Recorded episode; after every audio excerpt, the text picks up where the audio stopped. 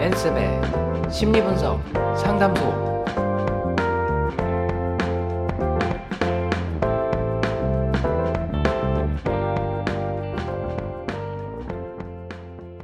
네, 안녕하세요. 일상 속 갈등이나 행동을 강점 성향으로 분석해보는 엔쌤의 심리분석 상담소 그 16번째 시간입니다.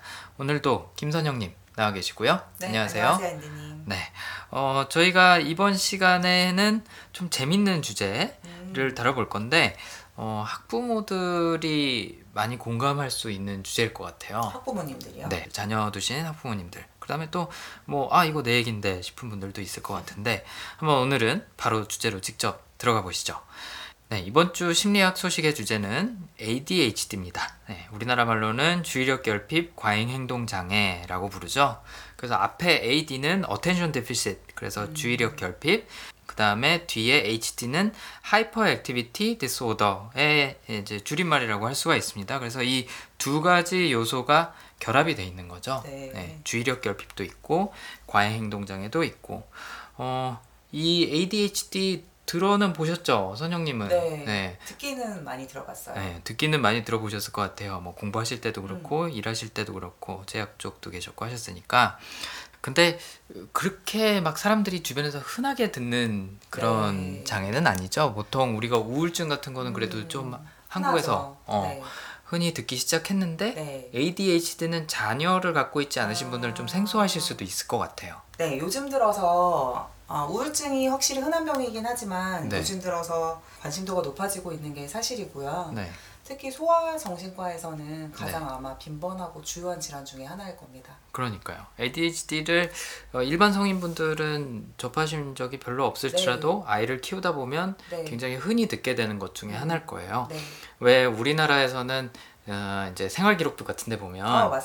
굉장히 네. 산만하고 뭐 가만히 앉아 있지를 못하고 뭐 이런 식으로 이제 묘사되던 게 꼭 그런 건 아니지만 ADHD의 네. 그런 증상 중에 하나인 네. 거죠. 그래서 나타나는 증상들에 대해서는 이제 저희가 이따가 조금 더 자세하게 설명을 해드리겠지만 대표적인 걸로는 아까 말씀드린 것처럼 주의 결함, 음, 그다음에 과잉 활동, 네.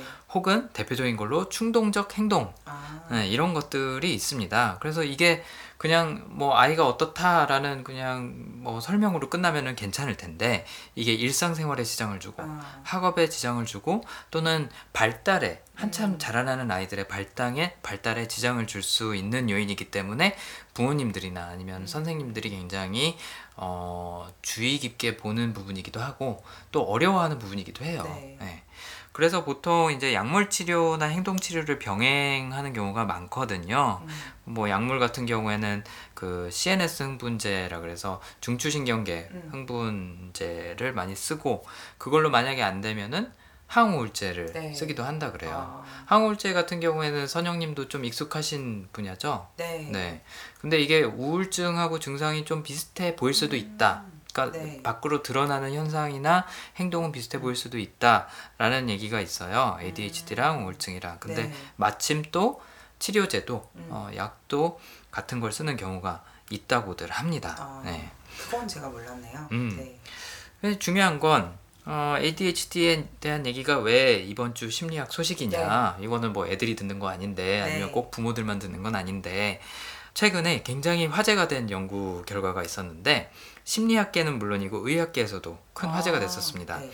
미국 의학협회 저널 자마라는 굉장히 권위 음. 있고 유명한 저널에서 어, 영국하고 브라질 연구진에서 발표했던 결과를 네. 이제 발표를 했는데 거기서 뭐 어떤 발표를 했냐 첫째로는 ADHD가 아이들만의 질병이 아니다. 음, 네, 뭐 보통 ADHD를 사람들이 이해하기로는 음, 아이들만 갖고 있다가 18세 정도 되면은 대부분 없어진다. 네. 성인까지 남아 있는 경우는 거의 없다라고 알고 있었거든요. 네. 근데 이 연구 결과들에서는 성인들도 ADHD가 생긴다 라는 아, 결과가 이제 나온 거죠. 네. 그러니까 꼭 어릴 때 ADHD가 없었더라도, 그러니까 아. 증상이 없었거나 네. 진단을 받은 적이 없더라도 나중에도 생길 수 있다라는 음, 연구 결과가 나온 거예요.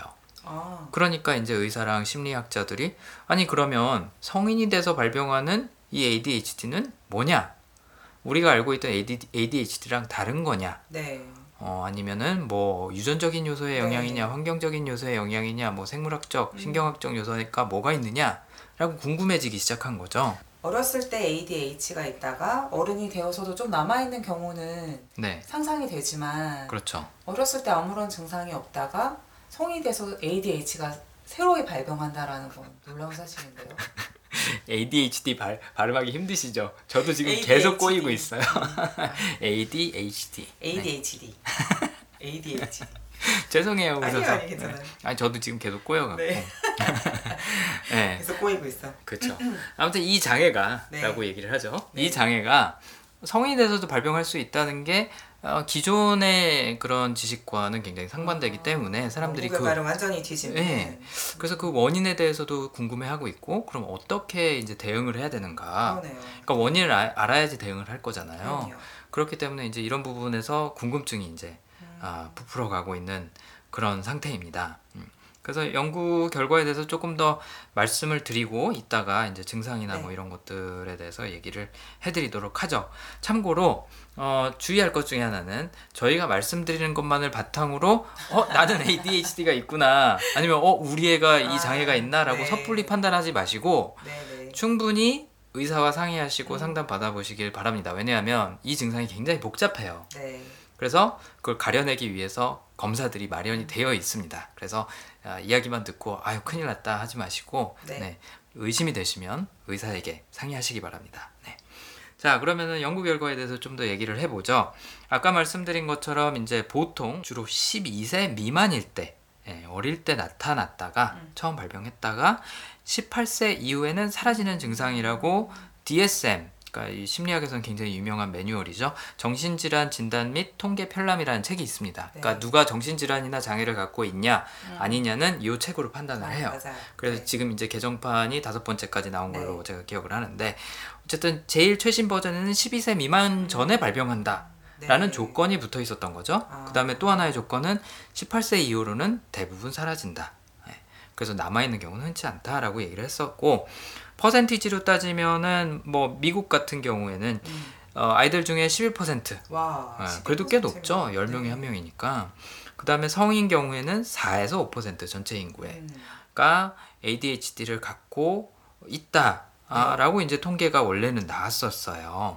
그리고 성인이 증상을 보이는 경우에는 어릴 때 ADHD가 있었기 때문에 이어져 온 네. 거다라고 얘기를 했었죠. 그러니까 네. 다시 얘기하자면 이어져 왔다는 건 치료가 완벽히 안 됐다. 음. 라고 얘기를 했던 거죠. 그리고 실제로도 그런 얘기를 많이 해요. ADHD가 이렇게 오랫동안 남아있는 경우에 성인이 된 이후에도 남아있는 경우에는 완치가 거의 힘들다라는 아, 얘기는 하거든요. 네. 근데 이제 요번에 생길 수도 있다라는 결과가 아, 나온 거예요. 네, 충격적입니다. 마치 우리가 흔히 알고 있는 뭐 정신질환 중에 음. 뭐 치매 같은 경우에도 나이 들면서 생기는 거라고 네. 우리가 보통 알고 있잖아요. 주의력 결핍 혹은 과잉 행동 장애도 나이가 그런 것처럼 새로이 생길 수 있다. 어, 새로이 생길 수 있다라는 아. 결과인 거죠. 네. 그래서 이전에 증상이 없었는데 음. 성인이 되니까 진단을. 받는다라는 결과가 나온 거예요. 그래서 굳이 이제 전문 용어로 구분을 하자면 음. 어, 어릴 때 ADHD가 감지가 되는 경우에는 소아기 발병형이라고 발병형. 네. 보고요.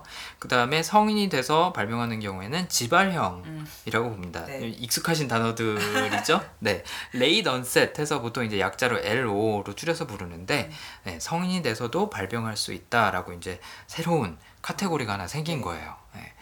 영국의 연구 결과는 킹스 칼리지, 영국에서 네. 어떻게 보면 제일 유명한 대학 중에 하나죠. 우리나라로 치면 뭐 서울 국립대니까 서울대 음. 정도 될까요?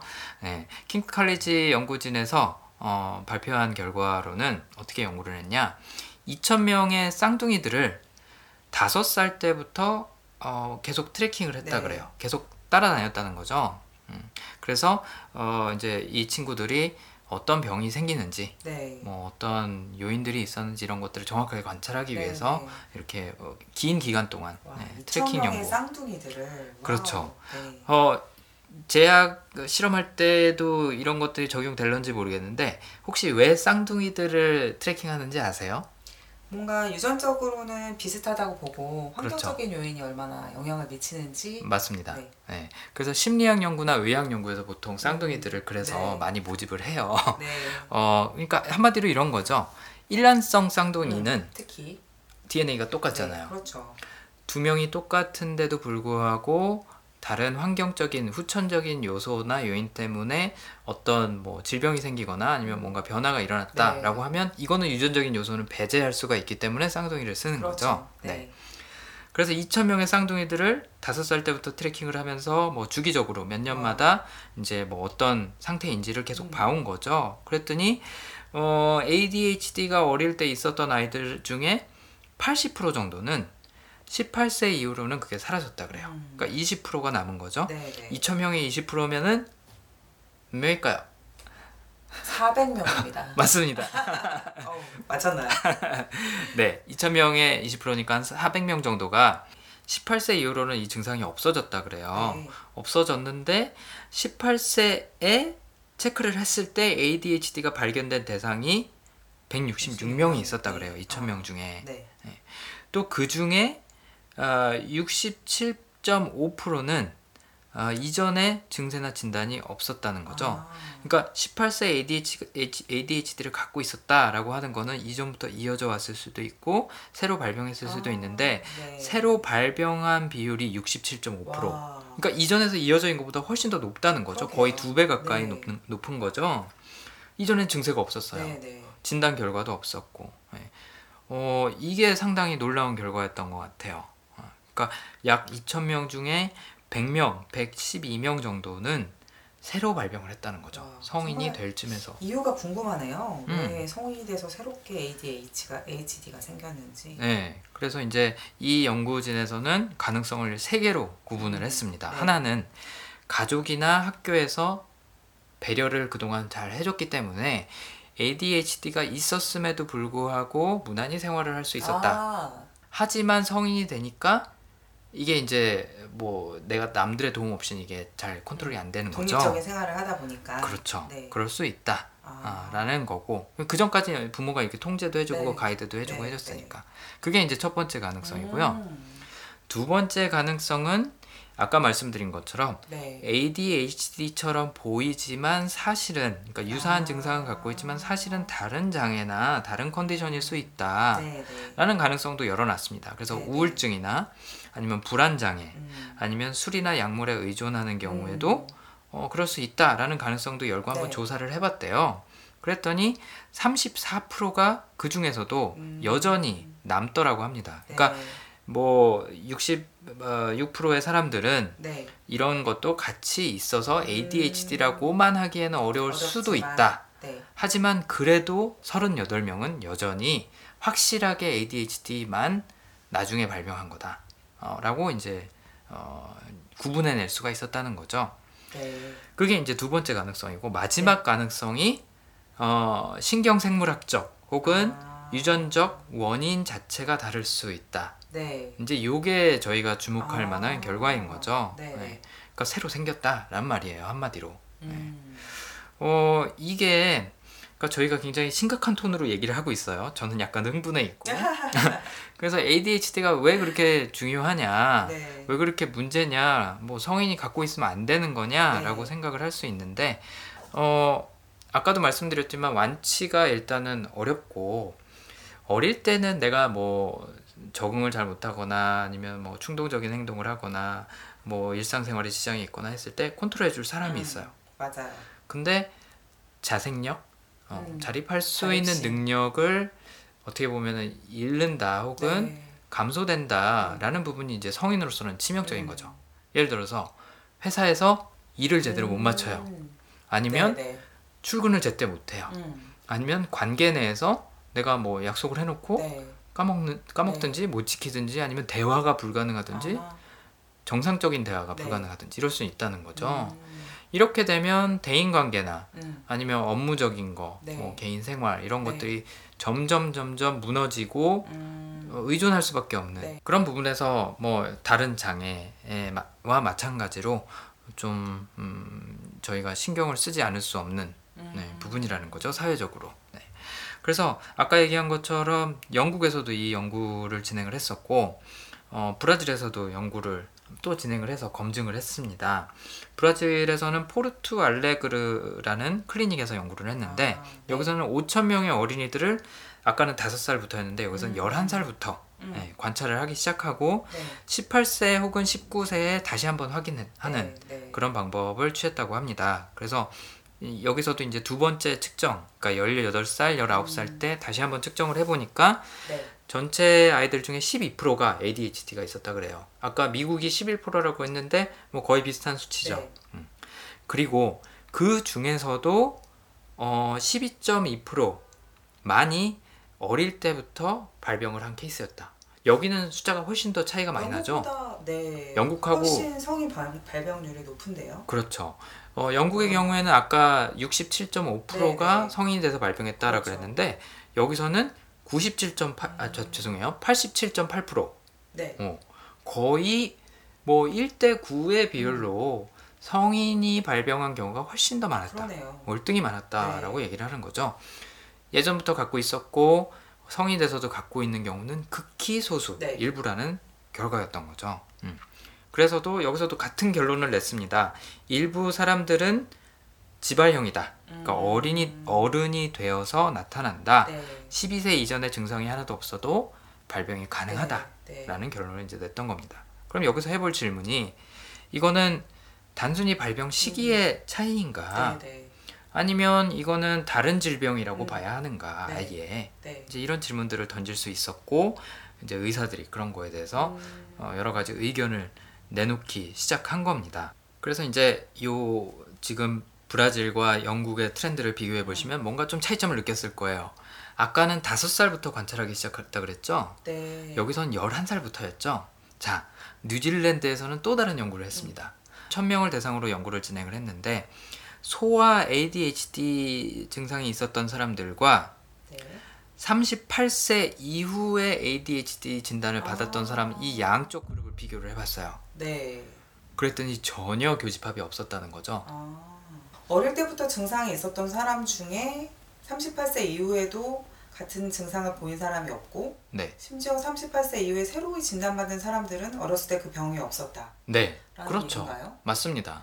놀라운데요. 그렇죠. 어, 정 이럴 수 있을까 싶을 정도로 굉장히 큰 차이가 나는 아, 거죠. 네. 네. 그렇다면 아까 질문을 던진 것처럼 이걸 서로 다른 질병으로 봐도 되지 음. 않을까라는 음. 이제 가설을 세울 수가 있다는 겁니다. 여기에 대해서 이제 어, 의사들이 의견이 분분한데 일부 의사들은 이런 주장을 한다 그래요. 네. ADHD는 두 종류일 수 없다. 딱. 네. 왜냐하면 이 진단을 하는 게 흑백으로 나눌 수 있는 게 아니다. 그러니까 아. 있다 없다 언제 발병했다 언제 네. 없어졌다라고 할 수 있는 게 아니라 연속체상에서 진단을 하는 거기 때문에 음. 드러나는 시점의 차이이지 어, 그게 아하. 생겨난 게 아니다라고 네. 이제 주장을 하는 사람들이 있다는 거죠. 그걸 뒷받침하는 근거로는 이제 우리 뇌에서 어, 발달에 연관이 있다고 추정이 되는 전두엽 네. 부분이 아, ADHD랑 관련이 있다라는 이제 아, 어, 연구 결과들이 있었다 그래요. 그렇기 때문에 사람의 전두엽은 20세 음. 중반까지 발달을 하는데 네. 네. 그 과정에서 ADHD처럼 보일 수 있는 그런 뇌로 발달을 하든지 음. 어 그러니까 증상은 결국엔 같아질 수 있다는 네, 얘기를 네. 이제 하는 거고 아니면은 그게 계속 이제 서서히 발달하면서 드러나든지 음. 이럴 수 있다는 거죠. 그래서 원래부터 갖고 태어났다고 주장하는 사람들이 많아요. 특히 ADHD를 치료하고 있는 의사들은 이쪽 분야의 의사들은 이런 의견이 굉장히 강하다는 거죠. 네. 아. 새로 생겨나지 않는다. 그러면 원래 유전적으로 타고났지만 네. 전두엽이 20세 중반까지 발달을 하니까 네. 그게 어렸을 때 발현이 될 수도 있고 네. 아니면은 20살이 넘어서 증상이 나타날 수도 있고 그렇죠. 그렇지만 타고난 거는 이미 가지고 타고난 거다라고 그렇죠. 말씀하시는 거네요. 네. 그래서 심지어는 DSM에서도 네. 그 아까 말씀드린 네네. 심리학을 가- 아니 정신병이나 장애를 갖고 있는지 아닌지 판단하는 그 책에서도 네. 이전 버전에서는 이 처음 아. 발병하는 시기를 네. 7세 이전으로 명시를 해놨었어요. 아하. 네. 그랬다 개정을 한 거죠. 음. 12세 이전으로. 이런 것처럼 이거는 연구 결과에 의해서 계속 바뀌는 부분들입니다. 네. 그렇기 때문에 임의로 어, 12세 이전, 음. 18세 이후 이렇게 나눌 수 없다라는 부분이 이제 이, 이 ADHD하고 음. 네. 관련이 많이 있는 의사들, 실제로 치료를 하는 의사들이 주장하는 부분이라고 볼 수 있는 아, 거죠. 그렇구나. 네. 그래서 갖고 태어났는데 어, 평, 아까 얘기한 것처럼 평소에는 뭐 주변 사람들의 도움으로 적응을 네. 잘 하다가 성인이 됐을 때는 이런 체계적으로 자신의 삶을 음. 관리하고 뭐 충동을 조절하고 하는 능력이 이제 네. 드러나는 거다. 아, 이렇게 주장하는 사람들이 있다는 거예요. 생물학적 요소 아니다. 음. 유전자적 요소 어, 어, 별개의 그런 ADHD가 아니다. 네. 이제라고 얘기를 하는 거예요. 음. 그래서 어, 또 성인이 되면 음, 꼭 부모가 자신의 그 과거 병력을 얘기를 해주는 게 아니기 때문에 음. 기억을 못할 수도 있, 다는 주장도 있어요. 아, 어. 네. 있었는데 기억을 못하고 아. 새로 생긴 거다라고 얘기를 할 수도 있다는 그럴 거죠. 수도 있겠네요. 그냥 모르고. 본인이 어떻게 행동했는지 네. 기억 못할 수 있으니까요. 그렇죠. 음. 그래서 이제 이런 주장들도 있고 또 재밌는 주장은 이런 얘기가 있습니다. 어떻게 보면 요게 저희가 맨날 하는 얘기하고 연결도 되고 요 네. 다음 코너하고도 연결이 네, 될 텐데 ADHD가 꼭 고쳐야 되는 병은 아니다. 아, 네. 라고 주장을 하는 사람들이 있어요. 네. 그 중에서 대표적인 사람 중에 하나가 아, 로버트 조르겐이라는 그 미국의 교수가 있다 그래요. 아, 그 사람이 본인이 ADHD를 갖고 있는데 음. 그냥 교수로 멀쩡히 살고 있다. 네. 그래서 자기가 겪었던 일을 이제 자서전처럼 써서 네. 어, 이게 또 이제 화제가 되고 그랬었나 음. 봐요. 그래서 어, 충분히 음, 문제가 되지 않고 살아갈 수 있다. 네. 어, 라는 네. 주장도 하는 거죠. 음, 그래서 뭐 어, 성인이 되, 돼서라도 심각한 경우도 있을 수 있지만 음. 어떻게 보면 사회가 컨트롤할 수 있는 부분이다. 어, 본인도 방법을 찾을 수 있는 음. 부분이다라고 네. 얘기하는 점도 네. 있다 그래요. 근데 요거는 꼭 ADHD뿐만 아니라 일반적으로 정신 장애나 아니면은 질환에 대해서 음. 똑같이 얘기할 수도 있을 네. 것 같아요. 그런 얘기 많이 들어보셨죠? 우울증 네. 같은 것도 흔히 겪는 감기 같은 거다라고 설명을 하는 경우가 많죠. 있죠. 네. 네. 어, 그래서 마음의 감기. 마음의 감기. 네. 그래서 이제 뭐 약 먹고 상담 치료하고 음. 하면 나아질 수 있는 거고 그냥 일상적인 거다. 네. 어, 그냥 누구나 조금씩 갖고 살아가는 네, 네. 거다라는 네. 그런 얘기도 많잖아요. 네. 네. 그래서 그거를 치료는 당연히 필요한 거긴 하지만 네. 이걸 내가 완전히 없애야 되느냐 이게 음. 있으면 나는 인간으로서 뭔가 음. 하자가 있는 거냐 네. 아니다라는 것과 네. 어떻게 보면 비슷한 맥락이라고 볼 수도 있는 거죠. 저는 그 주장에 굉장히 동의가 가는데요. 네, 어, 정신병뿐만이 아니라 네, 이제 요즘 현대 사회가 더 발달이 음. 되고 그러니까 테크놀로지가 발달이 되면서 질병의 원인이나 이런 걸 규명하는 기술도 많이 늘었잖아요. 그렇죠, 그리고 예전 같으면 그러니까 질병으로 정의되지 않던 것들이 그렇죠. 네, 저희가 그거를 발견하는 도구나 기술이 발달하게 됨으로 인해서 음, 오히려 발견하는 경우도 많거든요. 그렇죠. 생각해 보면 예전에 이제 어르신들 돌아가실 때 네. 암인 줄도 모르고 돌아가신 분들 굉장히 많으셨을 거예요. 그럼 노안으로 그냥 돌아가셨다라고 네, 네, 생각을 네, 했겠죠. 그렇죠. 근데 요즘 같은 경우에는 그 원인을 다 알고 돌아가시잖아요. 음, 그런 것처럼 또 다른 예를 들어보면 예전에는 고혈압으로 정의하는 네. 그 range가 굉장히 높았거든요. 어, 근데 최근에는 점점점 그 고혈압으로 측정하는 기준을 네. 점점 낮추고 있어요. 아, 요 정도만 돼도 네네. 고혈압이라고 볼 수 있다. 맞습니다. 네. 예. 그래서 예전에는 뭐 이 정도면은 정상 혈압이에요라고 네. 얘기했던 것을 네. 요즘에는 그 기준이 더 낮아지니까 고혈압 환자가 되는 거예요. 네, 그런 식으로 그렇죠. 좀 새로운 질병을 가지고 있다라고 음, 하는 경우들이 있거든요. 여기서 음모론 잠깐 들어가도 될까요? 고혈압 제약회사에서 네네. 약을 많이 팔기 네. 위해서 그 기준치를 낮춘다고도 생각할 수 있을까요? 어, 왜 나, 낮아지는 걸까요? 그렇죠. 저는 전 네. 제약회사 직원으로서 인류 건강을 위해서라는 첫 번째 이제 위험군. 미션을 말씀을 드리며 어, 고위험군에 속한다. 네네. 아. 그렇지만 음모론에도 상당히 일반 평민으로서는 동의를 하는 바입니다. 네. 그게 꼭 이제 육체적인 질환뿐만 아니라 정신적인 질환도 네. 평소에는 아무렇지 않게 생각하던 네네. 게 병, 병의 범주로 들어가기도 하고 네, 또 반대로 옛날에는 병이라고 생각하던 것이 병이 아닌 걸로 음. 빠져나오기도 하죠. 맞습니다. 네. 그래서 우리가 흔히 병이라고 생각하는 게 그게 절대적이지 않다 라는 음, 부분은 분명히 존재하는 것 같아요. 네, 그러니까 ADHD도 나중에 가서는 이게 병이 아니었다라고 볼 수도 있는 거고 네, 그리고 또 실제로 옛날에는 병이 아니라고 생각을 했겠죠. 네, 쟤는 그냥 산만해. 맞아요. 마치 네. 지금 우리나라 사회에서 ADHD가 학부모들 제외하고는 잘 모르는 것처럼. 네. 음, 아 쟤는 왜 이렇게 가만히 있지를 네. 못하지 손발 좀좀 가만 놔뒀으면 좋겠는데 이렇게 생각할 수도 있는 거죠. 그렇죠. 저그 학교 다닐 때 생각을 해보면요. 네. 그 선생님께서 주의가 산만하고 네. 이런 표현을 쓰신 아이들을 찾아보면 반의 아이들 중에 반은 넘을걸요? 어 그럴 수도 그렇게 있어요. 생각하면은 어. 50%가 내가 수업하는데 네. 떠드는 놈들. 음. ADHD라는 얘기가 나오는데 좀 네. 과하기도 한 거겠죠. 그래서 아까 그 초반에 말씀드렸던 것처럼 내 아이가 혹은 내 자신이 네. 어떤 질병이나 질환을 갖고 네. 있지는 않을까 특히 정신적인 거에 있어서는 네, 네. 그걸 판단할 때는 굉장히 조심해야 되는 것 맞습니다. 같아요. 네. 의학적인 부분도 사실은 조심해야 되긴 하지만 그래도 그건 수치가 있잖아요. 네. 근데 정신적인 거는 그런 거 이상으로 복잡, 음. 굉장히 복잡하기 때문에 어, 자가 진단은 웬만하면 피하시는 게 좋은 것 같아요. 음. 네. 아무튼 뭐 또 다른 사례를 들자면 음. 우리가 흔히 얘기하는 무당, 아 무당이요? 어 무당이나 아니면 뭐 종교인도 될 수가 있겠죠. 네. 나는 신의 계시를 들었다. 아 네. 아 얘는 지금 정신 장난증이 있다. 네, 분열증이다. 분열증이다라고 네. 얘기할 수도 있는 거잖아요. 아니, 신이랑 어떻게 소통을 해? 음, 눈에 보이지 않는 거랑 어떻게 이야기를 맞습니다. 하고 네. 헛것을 보냐? 네. 라고 얘기를 할 수도 있는 거죠. 네. 근데 그게 오히려 현대에도 좀 그런 면이 있지만 과거 사회에서는 특히나 더 그랬겠네요. 질환보다는 능력으로 인정을 아, 받았죠. 네. 어, 뭐 내가 못 보는 걸 막 얘기를 해주는 거예요. 그쵸? 그것도 확신을 갖고. 맞네요. 음. 네. 음, 집에, 아, 집에 병환이 있어. 네. 뭐, 네. 뭐 아니면 뭐 어디 가서 구슬 지내야 돼. 그렇죠. 뭐 이런. 기상천외한 아이디어를 가지고 어. 의견을 주니까 그쵸. 믿을 수밖에 없는 거죠. 어, 아니면 내가 모르는 언어를 막 한다. 그렇죠. 어. 네. 이러면 굉장한 능력을 갖고 있고 음. 하늘이나 영적인 존재와 소통을 한다라고 볼수 음. 있었던 것들이 실제로는 분열증일 가능성도 충분히 있는 거죠. 네. 어.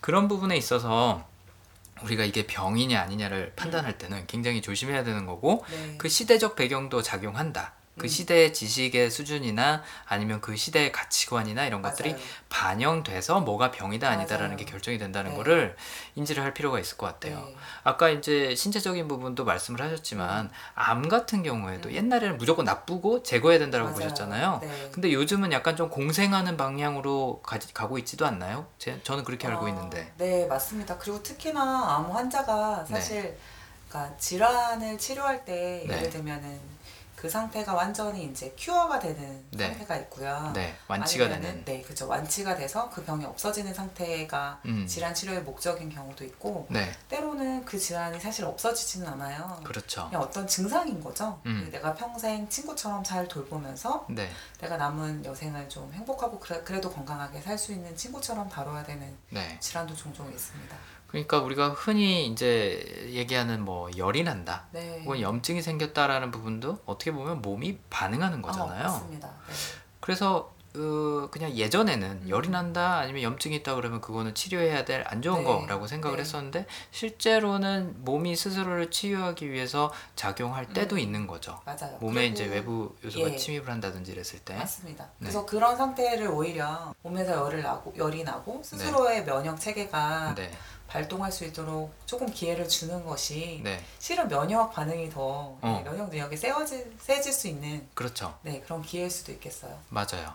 그래서 이제 의학도 그렇고 어, 정신과에서도 어, 심리학에서도 이제 이런 논란들이 아직 있습니다. 음, 그렇기 네. 때문에 지금 저희가 얘기하고 있는 ADHD도 무조건 나쁘다. 음, 무조건 조금만 증상이 있어도 치료해야 된다라고 하기에는 그 기준이 언제든 바뀔 수 있다는 거죠. 아 그러네요. 네. 네.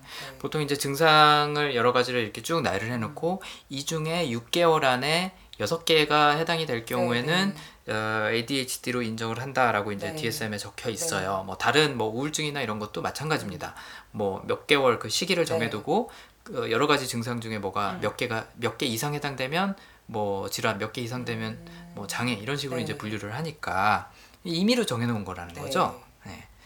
ADHD를 갖고 살아간 사람이 아까 얘기한 그 어, 교수뿐만 아니라 어, 여러 사람이 있다고 추측을 하고 있어요. 아, 뭐 이거는. 밝혀진 네. 건 아니지만 어, 미국의 대통령이었던 빌 클린턴도 아, ADHD였을 아, 가능성이 그래요? 있다. 아. 아, 라고 얘기를 하고 뭐 과거 인물 중에는 갈릴레오 갈릴레이 음, 아, 뭐 아니면은 우리가 흔히 알고 있는 정말 자기 권리의 대가라고 생각했던 네. 벤자민 프랭클린 벤자민 프랭클린도요? 네. 근데 벤자민 프랭클린의 그 자서전을 제가 옛날에 네. 읽었었는데 보면은 이 사람 생각 되게 많고요. 아. 이것저것 정말 많이 일을 네. 벌려요. 네.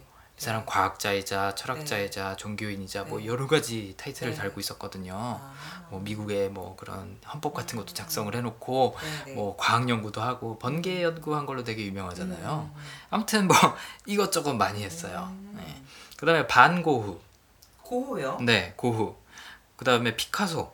피카소. 어, 이런 사람들도 ADHD가 있었을 거다라고 예상하는 사람들이 있고 또 맨날 그 어, 괴짜 천재 하면은 늘 빠지지 않고 등장하는 아인슈타인도 음. 이 경우였을 거다. 아하.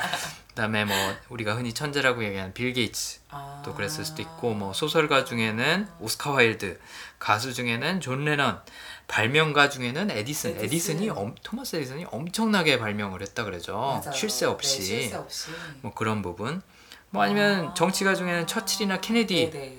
조차도 아까 빌 네. 클린턴도 언급을 했지만 이런 사람들도 ADHD를 갖고 있을 수 아. 있다는 거죠. 그치 얘기를 듣다 보니까 관심사가 다양하고 네. 다양한 activity를 하던 사람들로 생각이 드는데요. 오, 좋은 발견입니다. 네. 저희 다음 코너로 음. 무난하게 이어질 수가 있을 것 네. 같아요. 자, 그래서 음, 이제 다음 코너에서 뭘 얘기를 할 거냐면 ADHD로 의심을 받을 만한 성향은 뭐가 있을까? 아 다시 네. 감정으로 이제 그렇죠. 돌아가는군요. 네, 한번 알아보겠습니다.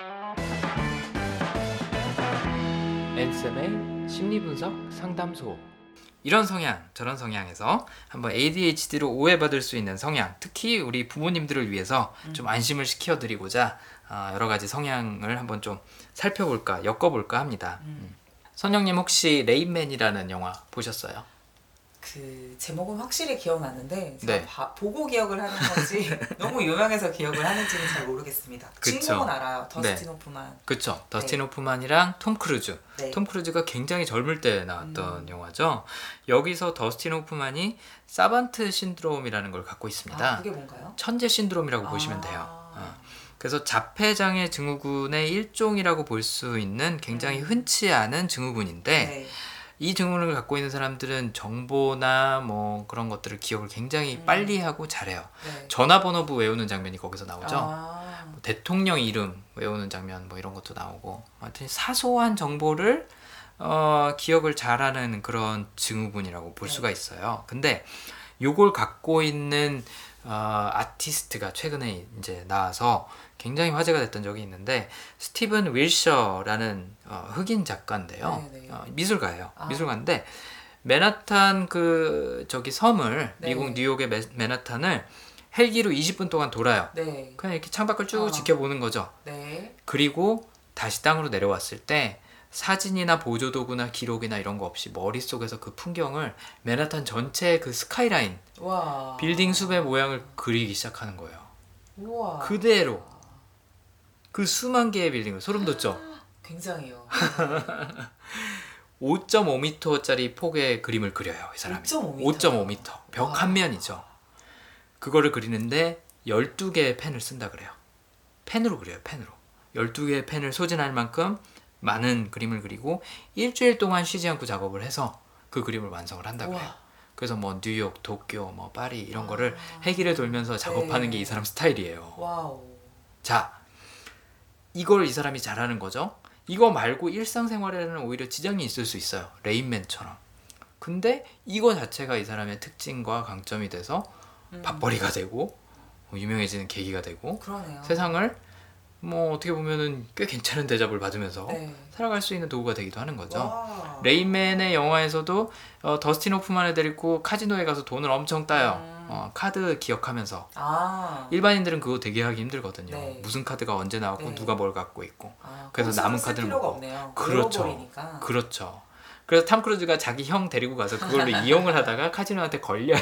아 결국 근데 카지노도 증거가 없는 거죠. 그러네요. 어, 네. 머리로 한 거니까. 아무튼 뭐 불법 도박을 한다든지 네. 예술가가 되라고 이제 저희가 강요를 하는 건 아니, 아니지만. 아니지만 뭔가 이런 것들을 갖고 있다 그래서 음. ADHD가 꼭 나쁘지 않을 수도 있다. 네. 혹은 비슷한 증상을 보이지만 ADHD 질환은 아닐 수도 있다라는 가능성을 염두에 두고 음. 어떤 성향을 갖고 있는 사람들이 오해를 받을 수 있을까? 네. 요걸 한번 점검해 보자는 의미죠. 네. 그러면 증상들을 조금 말씀을 드리겠습니다. 그리고 알겠습니다. 아까도 말씀드린 것처럼 이 증상만 듣고 어 나 해당된다 우리 아이 해당된다 하고 ADHD 있구나라고 단정 짓지 절대로 마시고 들어주세요. 불안해지는 것 같아요. 그러, 그럴까봐 주의를 주시는 것 같습니다. 네. 아, 근데 어, 그 얘기는 하고 넘어가죠. 어, 저 같은 경우에는 어릴 때도 그렇고 지금도 어, 증상이 해당되는 경우들이 좀 있어요. 네, 음, 저도 ADHD가 있을 가능성이 있다는 거죠. 그러네요. 어, 근데 뭐 저도 아직까지는 뭐, 그, 뭐 그나마 멀쩡하게 살고 있는 것 같아요. 네, 뭐 그것도 다른 분들이 좀 네. 검증을 해주셔야겠지만, 네. 아무튼 그렇기 때문에 어, 누구나 증상은 조금씩 해당될 수 있다. 네, 네. 라는 거는 어, 전제해두고 가시죠. 알겠습니다. 그게 꼭 질환이나 장애가 아니다라는 거 네. 주의하시고 들어주시기 바랍니다. 음. 어, 증상을 크게 세 카테고리로 나눌 수가 있어요. ADHD의 대표적인 증상 중에 하나가 부주의함. 부주의하다. 이건 이제 A 타입이라 그러고 네. 과잉 행동을 하는 타입. 아. B 타입. 그 다음에 마지막으로 충동성이 있습니다. 아, 네, 충동성 네. 혹은 인내력 부족이라고. 얘기를 하는데 첫 번째 부주의 타입부터 한번 살펴보죠. 부주의한 실수를 저지른다. 음, 네. 이런 성향이 뭐가 있을까 생각을 해봤더니 뭐 아마 예상하실 수 있었을 거예요. 이름에서도 보실 수 있지만 행동, 그렇죠. 어, 과잉 행동 장애잖아요. 네. 이거 자체가 그리고 주의력 결핍이니까 생각하기 전에 행동으로 옮기시는 분들은 음. 아무래도 충분히 생각하신 분들보다는 실수가 많을 네. 수밖에 없죠. 그렇기 때문에 행동 성향 갖고 있는 사람들이 실수를 한다. 그럼 아, 쟤 너무 부주의하다. 네. 라고 오해를 하실 수. 있다는 거죠. 이렇게. 그렇죠. 네. 네. 근데 항상 그렇지는 않을 수도 있고 네. 그렇다고 실, 설령 그렇다고 해도 ADHD 때문은 아닐 수 음, 있다는 것을 꼭 그렇죠. 이해를 하셔야 됩니다. 아, 우리가 지난 시간에도 얘기했지만 이- 인과관계랑 상관관계랑 헷갈리면 안 네. 되죠. 뭔가 A와 B를 동시에 갖고 있다 그래서 A가 B의 원인이 됐다라고 네. 얘기할 수는 없다는 얘기. 네.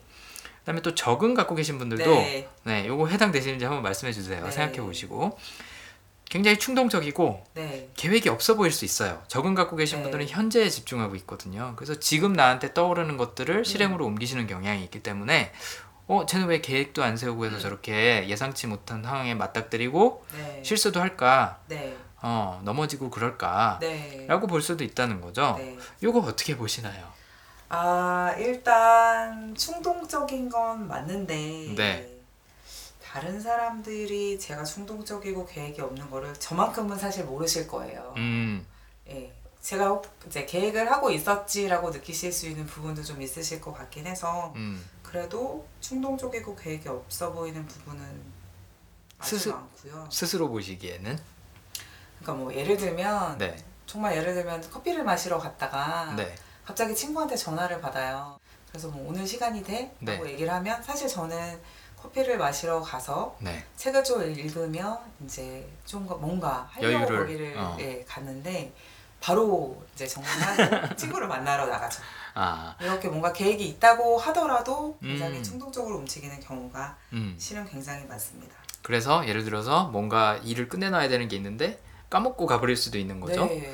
만약에 그게 일이랑 연결이 됐다 그러면 다른 사람이 보기에 어 야 너 이거 끝내놨어야 되는데 왜 놀러 갔어 아 부주의하네 이렇게 연결될 수도 있다는 거죠 최악의 시나리오는 그럴 수 있죠. 어 네. 최악의 시나리오라요 물론 제가 그런 걸 본 적은 한 번도 없습니다 아, 어, 저는 이제 같이 이제 일을 하다 보면 아 굉장히 꼼꼼하신 분이구나라는 걸 항상 이제 인지를 하고 있거든요 근데 이제 본인이 보시기에는 네. 이런 부분도 존재할 수 있다 라고 볼 수도 있는 거죠 그래서 저는 아까 맨 처음에 네. 그 어른이 돼서 ADHD로 지금 진단을 받으신 분들의 네 경우를 얘기해 주셨잖아요. 첫 그렇죠. 번째는 가족이나 학교에서 잘 배려해 음. 줘서라고 얘기를 하셨는데 가능성 중에 네네. 저 같은 경우에도 이제 학교라는 환경 음 에서는 정해진 룰이 있고 또 선생님이 그렇죠. 항상 관리 감독 해주시고 그때 그렇죠 숙제를 내주시고 떠들면 혼나고 그렇죠. 등등의 그런 장치들이 있었기 때문에 음, 내 주의를 집중할 수밖에 없고 음, 회사에서도 제가 해야 되는 업무가 있기 때문에 그렇죠. 네, 저의 집중을 하게 만들어줬던 음, 그런 부분이 많은 것 같아요. 그렇죠. 네, 근데 이제 제가 혼자서 있을 시간이 제가 가장 자원스럽게 저도 네. 풀어질 수 있는 시간인데 그렇죠. 이런 경우에 정말 저를 보시면 뭐 5분마다 관심사가 바뀌고요. 컴퓨터를 하다가 카톡을 하고 카톡을 하다가 또 인터넷 검색을 음. 하고 있고 진단받을 수 있는 상황입니다. 그래서 실제로 그 다음 항목 중에 하나가 네. 지속적으로 주의를 네. 집중할 수 없다라는 부분이 있거든요. 이제 그런 것도 해당이 될 수 있는 거죠. 적응 성향 음. 갖고 계신 분들은. 아니면 또 경청하지 않는 것처럼 보인다라는 부분도 음, 어, 증상 중에 하나로 얘기를 한다 그래요. 네. 요거는 지적 사고 갖고 계신 아. 음. 분들, 그러니까 본인 머릿속에서 생각하고 이해하고 그림 그리고 하는 거에 시간을 주로 쓰시는 분들은 약간 바깥 세상하고 단절돼 있다는 느낌을 전달할 수 있거든요. 그래서 머릿속으로만 생각 중이니까 딴 사람이 무슨 얘기를 해도 잘 못 듣거나 음. 아니면 대화를 시작해서 쭉 이어나가고 있는데 그 사람이 대화 첫머리에 얘기한 걸 갖고 본인이 이제 음. 생각을 시작을 한 거죠. 서로 이제 각자 어, 각자의 생각을 하기 시작하니까 음. 나중에 대화가 한 사람이 대화를 마쳤을 때는 이 사람이 이제 딴 얘기를 하고 그렇죠. 있을 수 있는 거죠. 네. 그럼 어내 말을 안 들었네. 경청 안수 있겠네요. 하는구나. 네. 라고 생각하는 것도 지적 사고일 가능성이 있다는 음, 거죠. 그래서 이런 부분도 오해를 받을 수 있다. 네. 아니면 증상이 비슷할 수- 성향이 비슷해 보일 수 있다라고 네, 네. 할수 있는 거고 또 이거랑 비슷하게 지시를 했는데 완수를 못 한다. 음. 임무를 맡겼는데 수행을 못 한다 라는 것도 증상 중에 하나예요. 네. 근데 의도적으로 거부하거나 반항한 경우는 제외하고 아하. 그럴 때는 심사숙고 음. 어, 요건 이제 항상 위험에 대비하고 잘못되지는 그렇죠. 않을까 걱정하는 네. 마음에 일을 조심스럽게 진행하시는 네, 분들인데 이게 좀 어, 상대적으로 다른 분들에 비해서 과할 때는 음. 어, 일을 마치는 것 자체가 너무 오래 걸릴 수가 있어요. 그렇죠. 그래서 옛날에 어떤 분이 저한테 말씀해 주신 거는 미술학원에서 이제 다른 애들이랑 같이 미술을 하는데 딴 애들은 그림을 뭐 이날까지 맞춰라 그러면 맞히는데 자기는 그거 맞히는 게 기한 내에 맞추는 게 너무 힘들었대요. 아. 꼼꼼하게 하고 네, 네, 네. 세부적으로 이제 뭐 잘못한 건 없나 체크해 가면서 하느라고. 네. 그래서 항상 밤새가면서 음. 해도 마칠까 말까, 그러니까 음. 마무리를 할까 말까였다는 거죠. 이런 부분을 보고 누군가가 잘못 오해해서 판단하면 제 아, 에, ADHD 있는 거 아니야? 맞네요. 그럴 수 있겠다. 라고 볼 수 있다는 거죠. 음. 또 이런 것도 있습니다. 과업과 활동을 체계화하지 음. 못한다. 계획적으로 이렇게 틀을 짜놓고 계획을 세우고 하지 못한다는 거죠. 네. 이것도 마찬가지로 아까 말씀드린 행동이나 적응 있는 경우에는 현재에 몰두하고 나한테 지금 관심 가는 거, 끌리는 것부터 실행하는 경향이 음. 있기 때문에 틀이 없어 보일 수도 있고요. 아니면 발상 성향이 있는 경우에는 아예 체계화 자체를 거부할 그렇죠. 수도 있어요. 네네. 그냥 틀에 짜놓고 일을 하는 거를 안 할 수도 있는 거죠. 음. 이런 것도 이제 해당이 될 수 있을 것 같고 아니면은 뭐 지속적으로 정신적인 노력을 요구하는 작업을 피하거나 싫어하거나 음. 저항한다. 이것도 발상일 수도 있는 거죠. 네. 왜냐하면 지속적으로 똑같은 작업을 예를 들어서 반복해야 되는 경우에는 거부할 수도 있거든요. 음, 뭐 이런 것도 해당이 되고 뭐 외부의 자극에 의해 쉽게 산만해진다. 이제 음. 이게 어떻게 보면 대표적인 주의력 결핍 장애라고 볼 수 있는 그러네요. 부분이잖아요. 아, 이것도 적응. 네. 네. 현재에 집중하느라고 그렇죠. 요거를 보고 아까 말씀하신 것처럼 카톡을 하고 있는데 뭐 재밌는 기사를 발견했다. 네. 그럼 갑자기 기사를 보기 시작하고 그렇죠. 네. 기사를 보다 다시 카톡으로 네, 옮겨가고 이러다 보면은 그야말로 적응하고 있는 거잖아요. 그때 그때 자극에 네. 어, 그거를 산만하다고 보는 사람도 있을 수 있는 거고 또 수집. 네. 수집도 새로운 자극에 굉장히 민감하죠. 호기심. 어, 호기심. 어. 네. 내가 모르는 게 나타났어요. 음. 익숙하지 않은 게 네. 나타났어요. 그럼 관심이 딱 그쪽으로 가버리는 겁니다. 오늘 제 고백을 하는 날인가요? 이게 네. 한마디로 얘기하면 꼬리에 꼬리를 문다는 표현 아시죠? 그렇죠. 네, 그러니까 이 글자를 읽기 시작했는데 거기서 뭔가 흥미로운 또 단어가 음. 생기고 그럼 음. 또 그거를 구글 하기 시작하고 또 음, 다른 게 생기고 그럼 음. 또 물어볼 친구가 생기고 이렇게 일이 마무리가 되는 게 아니라 계속 음. 꼬리에 꼬리를 물고 음, 다른 쪽으로 관심을 옮아가는 거죠. 그렇죠. 지금 이제 그런 표현으로 말씀을 하시면 제가 갖고 있는 연결성이나 배움도 해당이 될 수 있는 거예요. 그러네요. 배움도 어 이거 흥미롭다 관심 네. 있다 그러면 그거 공부하기 시작하는 경우 맞습니다. 많거든요. 아니면 연결성은 A랑 B랑 연관이 있다 그러면은 그걸 머릿속에서 막 연결을 하기 아, 시작해요. 그러다 보니까 출발은 A에서 했는데 어느새. F 뭐 이런 네. 데가 있고 그럴 수도 있는 거죠. 그래서 이- 이런 부분을 생각을 해보면 음, ADHD를 오해하기가 너무 쉬운 거죠. 너무 딱 좋으네요. 어. 네. 그리고 실제로 ADHD가 있다고 하더라도 음, 그 정도가 심하지 않다 그러면 우리가 늘 얘기하지만 어떤 성향이든지 긍정적으로도 쓰일 수도 네. 있고 부정적으로도 쓰일 수 음. 있는 거죠. 마치 우리가 아까 그 유명인들의 사례 언급했던 것처럼 충분히 그런 성향으로도 음. 긍정적으로 쓰고 성공하는 데도 도움이 되고 할 수 있는데도 그거 나쁜 거다 해갖고 없애려고 하거나 자꾸 치료를 하려고 그러면 오히려 그런 부분까지 없어질 수도 있다는 거죠. 뭔가 개인의 네. 개인의 특별한 성향이 음. 성향을 오히려 없앨 수 있다라는 생각이 드네요. 그렇죠. 예. 그러니까 혹 때려다가 혹 붙이는 네. 격이 돼버릴 네. 수도 있는 네. 거죠. 음. 네. 문제를 해결하려고 그러다가 좋은 음. 점까지 없애버리는 그러네요. 네. 그런 경우가 있을 수도 있습니다. 네. 그래서 이제 부주의라는 카테고리에서는 음. 그런 게 있고요. 두 번째 과잉 행동의 경우에는 뭐 늘 얘기하듯이 행동이 그렇게 될 수도 음. 있고 왜냐하면 과잉이라는 그 기준이 맞습니다. 누구의 기준으로 바라보냐에 따라서 이게 그러네요. 과잉일 수도 있고 아닐 네, 수도 네, 있죠. 네. 뭐 우리나라처럼 좀 얌전한 거 좋아하는 문화에서는 와 미국 애들이 너무 정신없어 보일 수도 있는 거예요. 네, 맞아요. 굉장히 상대적이라서. 그렇죠. 음. 그래서 그런 부분도 유의를 해야 될 것 같고 또 이해 중에 하나로 뭐 조용히 여가 활동에 참여하거나 놀지 못한다. 아. 이제 이게 언급하는 얘기죠. 조용히 못 논다. 항상 뭐 약간 좀 산만하고 시끄럽고 막 음. 뛰어다니고 그런다. 어 이거는 예를 들어서 혼자 못 논다는 거에 있어서는 뭐 이런 화합이나 음. 사교성 있는 분들은. 같이 놀든 뭘 하든 아니면 아무것도 안 하든 항상 주변에 사람들이 음. 좀 필요한 사람들이거든요. 혼자 있는 거 되게 못 견뎌하는 사람들이 이런 있어요. 있어요. 어. 맞아요. 그러면은 이것도 장애로 볼 것이냐? 네. 어, 그 부분도 애매모호하다는 거죠. 갑자기 친구 한 명을 고발하고 싶어지네요. 고발까지. 놀아달라 그래서 갔는데 막상 가보면 응. 스마트폰 갖고 논다거나 어, 네? SNS 하고. 네, 어. 그러면 옆에 있어야 된대요. 그것도 해당이 될까요?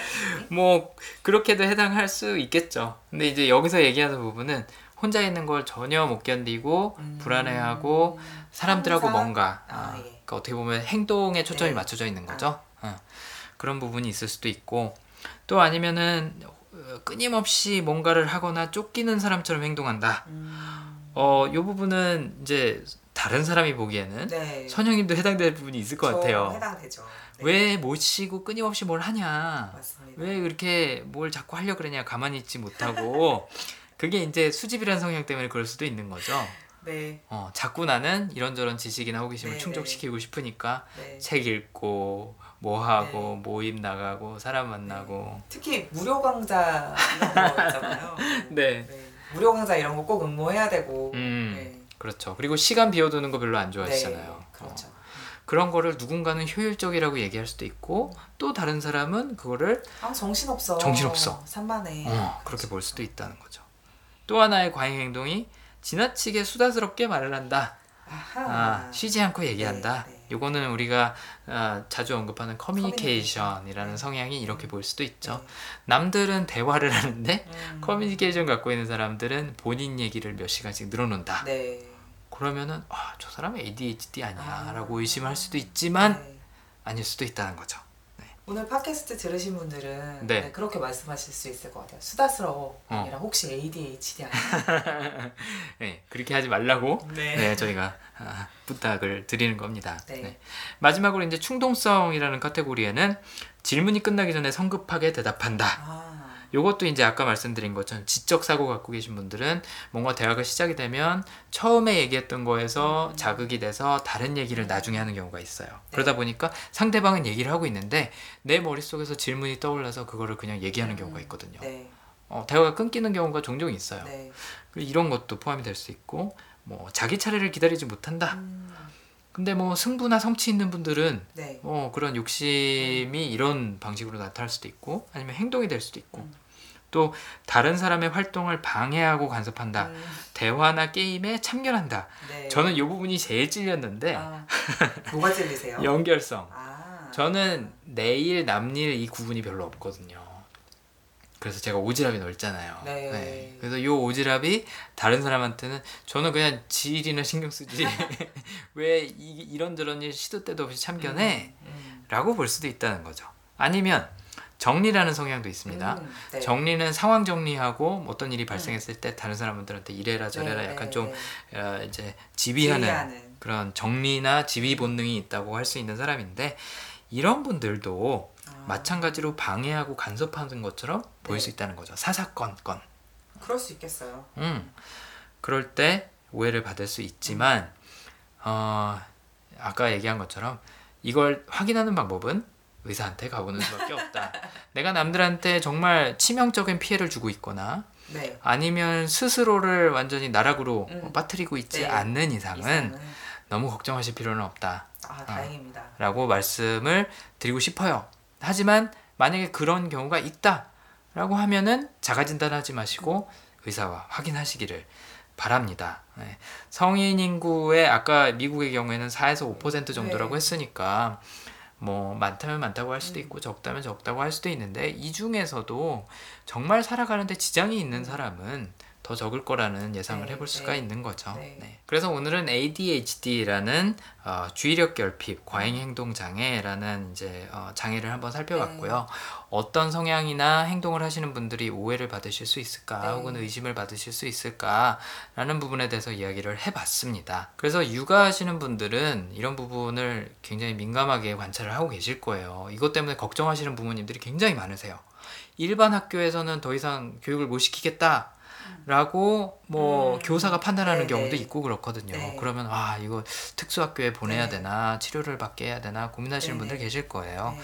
그런 분들이 참고하실 만한 음. 내용이었으면 좋겠다라는 그런 생각이 듭니다. 그래서 좀 도움이 됐으면 좋겠어요. 네. 네. 그래서 오늘은 요 얘기를 한번 해봤고요. 다음 시간에는 또 재밌는 소식, 또 재밌는 성향에 대한 이야기 네. 갖고 오도록 하겠습니다. 오늘 제가 ADHD로 진단받는 거 아닌가 해서 처음에 마음이 네. 불안했는데 네. 역시 강점으로 풀어주셔서 네. 안심하고 돌아가게 되었습니다. 네, 그러시면 다행이고요. 다른 분들도 그랬으면 좋겠습니다. 그럼 또 다음 시간에 뵙도록 하겠습니다. 네, 감사합니다. 감사합니다.